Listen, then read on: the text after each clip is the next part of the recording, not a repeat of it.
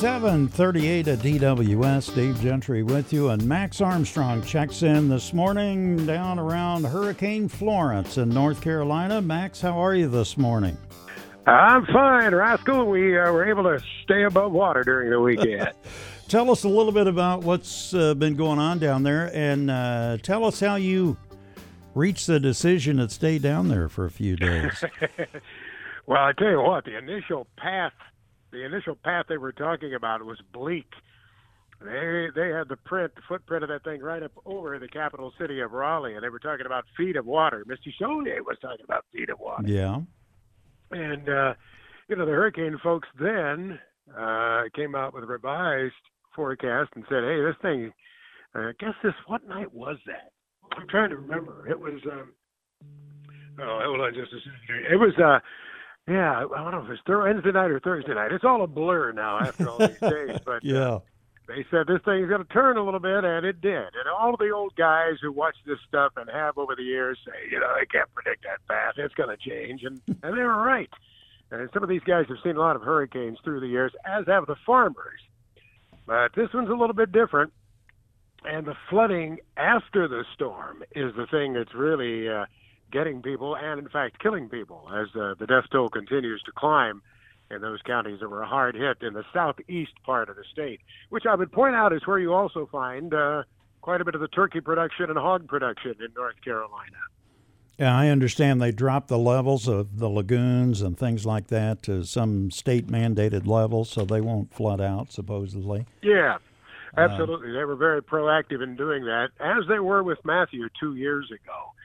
Um, this this one's different than Matthew because of the calendar, and I think that's what makes it especially damaging for farmers. Dave is because this thing came about two weeks earlier than Matthew okay. in, in 16. That was my question. So a lot of these crops are not out yet.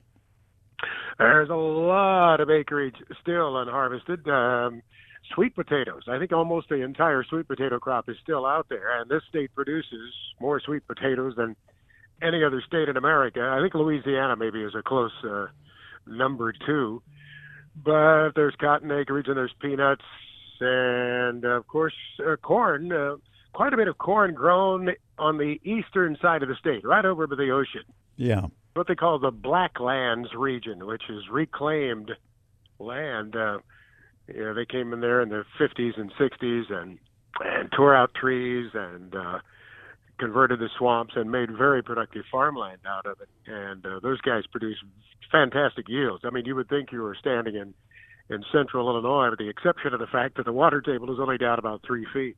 and uh, I well, mean, those guys talk about you know, they you can use a, a fence post digger and go down and, and Yes, before you can put the post in, the water is filling the hole. Yeah, exactly. It it sounds a lot like some of that uh, low lying ground over along the Mississippi River, which it's great ground, but Mother Nature takes it back every few years. Yeah, these guys know they have to deal with that challenge when they get a hurricane. And and one fellow that I was talking to last week, Delbert Armstrong Jr., farms over there. Uh, he said they had been uh, out combining corn for ten days, about twenty hours a day yeah. And I think I think he got all of his corn, but he's got five thousand acres of soybeans out there. Mm. I don't think that's going to be pretty. I, I haven't talked to him since then.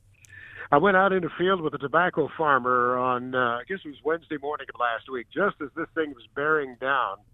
And he was out in a neighbor's field. He had all of his crop harvested, but he brought in his crew to help uh, help another guy harvest there are still a lot of those small tobacco fields around the state. Now, the guys who grow it grow quite a few acres. I mean, it's not uncommon to find somebody growing 200 acres or 300 acres of tobacco, which is a lot of tobacco.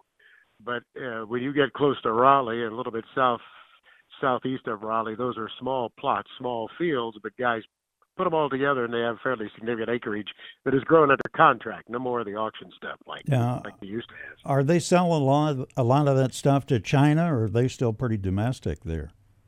No, almost all of it goes into export. Uh, I, okay. I don't know what the percentage is, but it's a very high percentage, and that is the thing that has concerned them, of course, about the trade war because it's it's really hurt the market for tobacco and other other things as well. We had a story last week about that, about tobacco farmers were saying, "Hey, we may not have a market for this. There's no uh, no cure for it because we're getting nothing from the federal government. We're kind of standing here, you know, wide open, exposed. So, well, you know, it's going to be that. real, real tricky for these producers too, who you know a week ago would have had some kind of yield that they could have taken to the USDA and said, okay, uh, here's here's what we have, and we can qualify for the trade war assistance program or whatever they call it. Now, some of these folks just have nothing to show whatsoever. It's it's uh, you know there there are some crops that are going to be salvaged, but it's going to be pretty tough. Uh, the kind of floodwaters that that I'm seeing in photographs coming from that southeast part of North Carolina. Now, where's Fayetteville exactly? Do you know? Yeah, Fayetteville, Fayetteville is straight south of Raleigh. It's down, I don't know, okay. 60 miles or so. It's where Fort Bragg is located. And oh, they've okay. really had quite a bit of quite a bit of flooding uh, because that's along the Cape Fear. I'm not. I'm about five miles from the Neuse River, which is, uh, I think, the longest river in the state. It runs maybe 250, 300 miles. Uh, that goes down through a lot of that pork producing area, and it always floods too. It, uh, well, the uh, the the mayor of Fayetteville yesterday bluntly warned residents to obey the mandatory evacu- evacuation notice or notify their next of kin. So. yes, I, I, saw that. No, uh, there's yeah. there's been a, he's pro- he's probably a former military man. Oh, that's what I guess. Because, yeah, so many of the people who live down in that area, you know, the older older folks especially, are, are former army characters. They just stayed there. I, you've heard me laugh about this before. This is the the heaviest tatted state in America. There's no doubt in my mind there are more more tattoos per capita here than in any other state, and a big part of it, of course, is is former military folks. I never thought about that, but I guess that's probably true. Tell us uh, a little more about what's uh, what's going on there. We've we were talking about all the hype that you normally get before a hurricane, but uh, tell us a little bit about some of that because it's been uh, a little crazy where you are, hasn't it? It's just as bad as a looming snowstorm coming into Champaign County. I'm telling you, it's you know, there was the there was the run on milk and there was the run yeah. on bread but as late as uh, Saturday afternoon, they were selling generators like they were hotcakes at the Lowe's store for thousand forty-six dollars a piece. They they'd gotten a, a truckload of generators in Caterpillar generators. Mm-hmm. It's basically the same generator I bought, same wattage that I bought, but a different brand for four hundred dollars less a year ago. uh, but you know, the, the power outages were so widespread, uh, people were you know, I mean, they were loading them on a cart and taking them out. And yeah. you know, guy said to me, "Hey, if I don't need it, I'm going to bring it back." You know, but they were they they had gone long enough with a, with an outage. I think many of those folks had endured about 24 hours of an outage, and so they they obviously wanted some relief. Now, this is this is going to be an interesting thing too, with the difference of this storm coming earlier it's going to be hotter in the days ahead. That's one thing we didn't have with Hurricane Matthew a couple of years ago because that was an October event. Oh yeah. And in the wake in the wake of that storm, the folks who did not have power were not terribly uncomfortable. Uh, I think it's going to be a different story after this one passes through. I think uh, they're going to be hot and miserable if they still don't have electricity. Uh, on Saturday afternoon, in two different locations down here, there were legions of utility trucks. I mean, dozens of them uh, marshaled into parking lots, uh, a Lowe's hardware store parking lot, a Cabela's parking lot, from places like Michigan and Missouri and Indiana. Sure. Uh, they were just waiting to move on down into that area that has been hardest hit by the storm, but they're going to have to wait till the flooding subsides. And how long do you think that's going to be before that flooding subsides down there? I haven't seen any predictions. I mean, they'll they'll hit the crest this week. Uh, I, I'm guessing it's probably going to be next week sometime. I should have checked with my son-in-law. He's uh, he's in county government in Wayne County. That's one of the counties fairly hard hit, and um, that's where Seymour Johnson Air Force Base is. You know, that's one one thing the state has a, a little bit of an advantage in, in recovering from a disaster. They do there's a, that big military presence around, and they do lend a, a huge hand and have the facilities where relief planes can be landed, uh, of course, for uh, various efforts whenever they they need to come in here and bring in supplies. But uh, Yeah, it's it's just wild to, to watch it happen, and of course to make the comparison with uh, our snowstorms in the Midwest. I think a, a lot of us feel as we were uh, cooped up over the weekend, we put on pounds because we bought all of this food. You know, you gotta have food, man. Exactly. You gotta, survive the big storm, and now we we feel like we had to eat it over the weekend. so you've got that going on. They've been telling us that uh, a couple of the interstates are flooded down there, right? I forty and. Uh, yeah, uh, I ninety five, which is the big north south corridor from New York to Florida, uh, has been shut down. Just uh, oh, I want to say it's probably about 30, 35 miles southeast of Raleigh.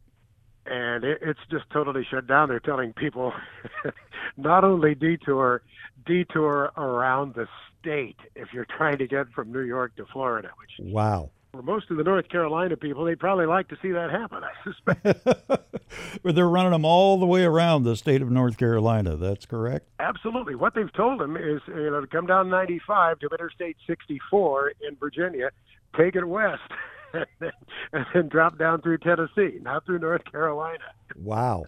Or, or at least maybe the western part of North Carolina, but that has been getting heavy rain also. You know, there's been concern about the mountains and mudslides over in that region because of the excessive rain from Florence as well. Okay, so you're still getting rain there uh, near Raleigh. Is that correct? It's it's very light, uh, just light sprinkles over the past hour. Uh, total rainfall, I'm doing a little tally on my gauge. It's been in excess of seven inches, a little bit wow. over seven, which is a far cry from what they had talked about. And, yeah. You know, it pales by comparison. Actually, we had about 10 inches here in, uh, in Hurricane Matthew. What happens, though, Dave, is the trees just fall over. I yeah. mean, they just the roots just come up, the thing just falls over. There was one dropped about a that tree is about I'm looking at it. I'm actually standing in my studio window looking down there. That tree is about 90 feet was about 90 feet tall and it I, I heard it. I heard it. I was probably a hundred yards from it. And all of a sudden it sounded like simultaneous gunshots. Yeah. And I was I was near the horses in the barn and they they were spooked. Uh, they jumped and I, I really jumped. and and there there was nothing gradual at all about this tree falling. It was just instantaneous, you know, wow. snap, and the thing was on the ground. And uh, you know, there's the big root ball, and and we lost a couple of other trees. You know, they weren't snapped off at the ground. They weren't snapped off above the ground. They just topple over, and the roots come up. Boy. So, are you going to be able to get out tomorrow, as you were talking yeah. about earlier? So yeah, that's the plan. I uh, I have to be in Minneapolis this week for the fall conference of the National Agri Marketing Association, and then be in Illinois at our studio later this week. And uh, yeah. I think that's all going to work out just fine. Uh, they've been flying without any problem. Flights have been uh, going out of here. That's that was one thing I worried about last week. I wanted to get home because it, yeah. past storms, you know, they cancel flights in advance so they don't get planes stranded in the storm area and damaged in the storm yeah. area. All right, sir. Well, hey, Max, thanks for your time this morning. We appreciate it. Yeah, good talking to you, sir. Hope, everybody has a good, safe harvest week out there. I know Yeah. a lot of folks will be on the roll. We're going to be working on it. Everything's dried out, and everybody uh, was really going wild over the weekend. So I'm sure this week is going to be just pretty heavy duty. So Yeah, I would imagine. And we need to keep an eye out uh, on the roads, too, don't we? yeah, we do. We've got to share the roads and be a little more patient this time of year. Sure do. All right. Thank you, Max. We appreciate it, buddy. Oh, good talking to you, Dave. Always good talking to you. Appreciate it so much. We'll see you. Okay.